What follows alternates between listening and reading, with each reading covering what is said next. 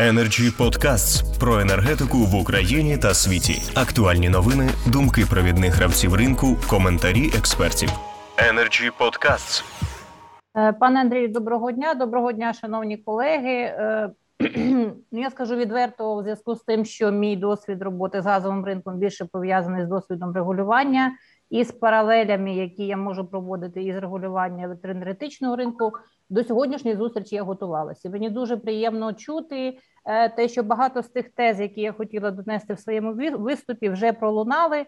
Це означає, що дискусія фахова, предметна, і, слава Богу, вона у нас мінімально політична, а дуже предметна. Пане Андрію, я буду намагатись вкластися в п'ять хвилин, але якщо ні, ми, ми вже, ви мене ми вибачите, вже, я впевнена. Так, ми вже, враховуючи важливість теми і те, наскільки професійна розмова, ну, м'яко кажучи, так, не те, щоб скасували, але а, поставили на паузу наш регламент. Прекрасно, прекрасно. Я, звичайно, за рівність гендерів, але коли в жінок є преференції, це чудово, преференції в дії. І так, колеги, якщо повернутися до предмету нашої розмови, одразу про що я хочу сказати. Ну, я хочу одразу зробити комплімент перед критикою, комплімент колегам з газового сектору і сказати про те, що дійсно темпи реформування газового ринку набагато випереджають темпи реформування ринку електроенергетичного. Так, і я зараз кажу саме про створення умов для ціноутворення, де фінальні ціни для споживачів, в тому числі і для населення, покривають усі обґрунтовані витрати. Я хочу сказати, що в цьому аспекті ринку електричної енергії ще багато чого треба зробити, багато непопулярних кроків, в тому числі політичних. І в цьому аспекті ринок газу йде набагато вперед, тому це, це дуже велика перевага. З іншого боку, я завжди ось чую від багатьох експертів, що у нас ринки газу, електричної енергії на Україні дуже різні. Але давайте подумаємо, чому вони дуже різні. Якщо ми дивимося на європейські директиви, яким вже десять плюс років, то структура ринку електричної газу там абсолютно ідентична. Я маю на увазі по сегментах ринку і на опті, і на роздрібній частині. Тепер давайте подивимось на те, що ми маємо в наших національних законах, які, по ідеї, мають імплементувати ті самі директиви. Якщо ми порівнюємо закон про ринок газу і про ринок електричної енергії, то ми не бачимо в законі про ринок газу чітко прописаного короткострокового спотового ринку. Це один аспект. І другий аспект. Ми не бачимо чітко прописаного гарантованого постачальника для потреб населення. Незважаючи на те, що директиви це передбачають, незважаючи на те, що саме така структура є в ринку електричної енергії, і ми маємо два суміжні ринка з замінними товарами, ну якби у нас була відповідна інфраструктурна складова, так, які регулюються по-різному. І в тому числі вони регулюються по-різному в інфраструктурі для такого чутливого сегменту споживацького, як населення. І все це ми бачимо на фоні тих структурних питань, які ми бачимо з нашим ринком газовим в, реаль... в реальності. Про... про це вже давно казали, ви всі прекрасно про це знаєте. Я ще раз назову ці два аспекти для того, щоб просто структурувати основну думку, яку я хочу донести. Один гравець у нас, який розпоряджається всім ресурсом оптового видобу... видобу... видобутку, так, короткострокового е, ринку немає, і ми вже дійшли до тієї до тієї функ... до тієї стадії, коли наші європейські партнери тиснуть на нас, про це вже сьогодні звучало, да, для створення цього короткострокового спотового ринку. І зрозуміло, от я зараз е, роблю такий референс нашим колегам з енергетичної біржі, саме секретаріат енергетичного співтовариства підтримує цю ініціативу раз. Друге, ми бачимо операційні проблеми на ринку газу, які вимагають створення короткострокового ринку. І про це вже прийнятий відповідний закон, тому що у нас виявилася така ситуація, що на потреби придбання газу для оператора ге те ес ну нема короткострокової площадки, де можна купити газ сьогодні на завтра. Інший аспект. Дійсно, у нас не, не було історично якогось е, такого стабільного індикатору форвардної ціни на газ. Це особливо важливо у нас в зв'язку з тим, що ну, в три-чотири рази коливання між сезонами газового і негазового року по ціні. Це все, звичайно, впливає на кінцеві ціни для споживачів. Це перше. І друге, ми бачимо другого потужного гравця, який має основну частку на роздрібному ринку. І от якраз дві проблеми є, а рішення на рівні законі, закону для цих двох проблем немає. Ну і тут, звичайно, знову ж таки, повертаюся до того, що два ринки регулюються не, не, не однакова, і в них структура саме для населення, архітектура саме для населення відсутня. Що ми бачимо сьогодні в структурі роздрібного ринку для населення? У нас є конкурентний постачальник, у нас є постачальник останньої надії. По ідеї, по закону, по ідеології директиви, постачальник останньої надії – це шістдесят днів, і потім що? Якщо споживач не обрав постачальника, це або відключення, тому що тому, це або відключення, або втрати оператора ГРМ. Ми абсолютно з вами розуміємо, що такі непопулярні, правильні дії з політичної точки зору ніхто не буде реалізовувати в нашій країні. І що ми бачимо? Ми бачимо регуляторне рішення, коли е, фактично постачання на поні може бути безкінечним, тобто багато разів по шістдесят днів. З другого боку, ми ж всі з вами професіонали, чудово розуміємо, знаємо історію відкриття ринків в тій же Європі. Населення – найбільш інертна категорія споживача. У нас населення починає розуміти, що ринок конкурентний тільки або коли приходять перші захмарні рахунки, або коли приходить повідомлення про відключення. І просто, я вважаю, так, інформаційна кампанія – це все дуже важливо, це все дуже правильно. Але якщо держава не створить такий інститут, який забезпечить рівну ціну для споживача, гарантоване постачання, якщо споживач, якщо споживач опинився між конкурентним ринком і поном, ну, я вважаю, що це не сприяє саме захисту інтересів споживача. Е, на мою думку, оцей дизайн цього постачальника е, універсальної послуги, гарантованого постачальника, як, як, як ми там захочемо, можна назвати, ну, ви знаєте, в, ці, в імплементації цієї концепції для газового ринку можна схрестити, вибачте за грубість, бульдога з носорогом. Тобто можна зробити гарантованого постачальника, який тим не менш, тим не менш буде ґрунтувати своє ціноутворення на конкурентних ринкових речах. Перше, це може бути формування ціноутворення, де регулюється, встановлюються правила формування ціни товару. Про це вже багато сьогодні казали.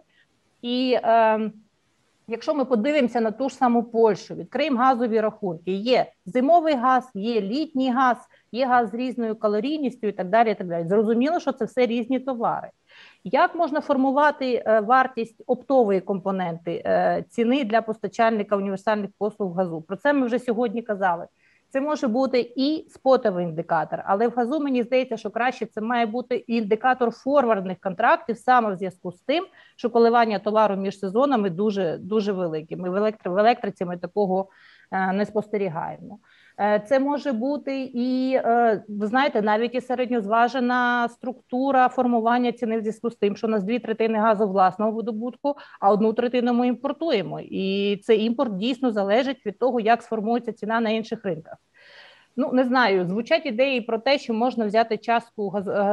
ресурсу Укргазводобування, поставити на нього регульовану націнку і саме цей ресурс використовувати для постачання населенню. Чому корисно, коли є така формула? Ми зараз говоримо, і всі колеги говорять, про те, що ситуація, коли в середині сезону вводиться фактично державна регульована ціна, виштовхує ось ці зародки конкуренції альтернативних постачальників, крім групи «Нафтогаз» і групи РГК, виштовхує їх з ринку. Якщо є формула, яка відома наперед, якщо гравці розуміють, як буде формуватися ціна, якщо вона рівна протягом року, можемо зробити диференційовану, там, літо-зима, я ж кажу, там, наприклад, як в Польщі, вони розуміють свою комерційну стратегію, вони розуміють, скільки їм треба купити газу, коли купити цей газ, коли його покласти в сховище і коли його продавати. З одного боку, це створить можливість для входження нових гравців на ринок, з іншого боку, це забезпечить рівну ціну товару для населення. І ми не будемо мати цієї історії, яку ми маємо в цьому сезоні. Зростання вісімдесят відсотків компоненти ціни в чотири рази за півроку. Ну, ми десь в Європі бачимо, щоб так формувалися ціни кінцеві для споживачів.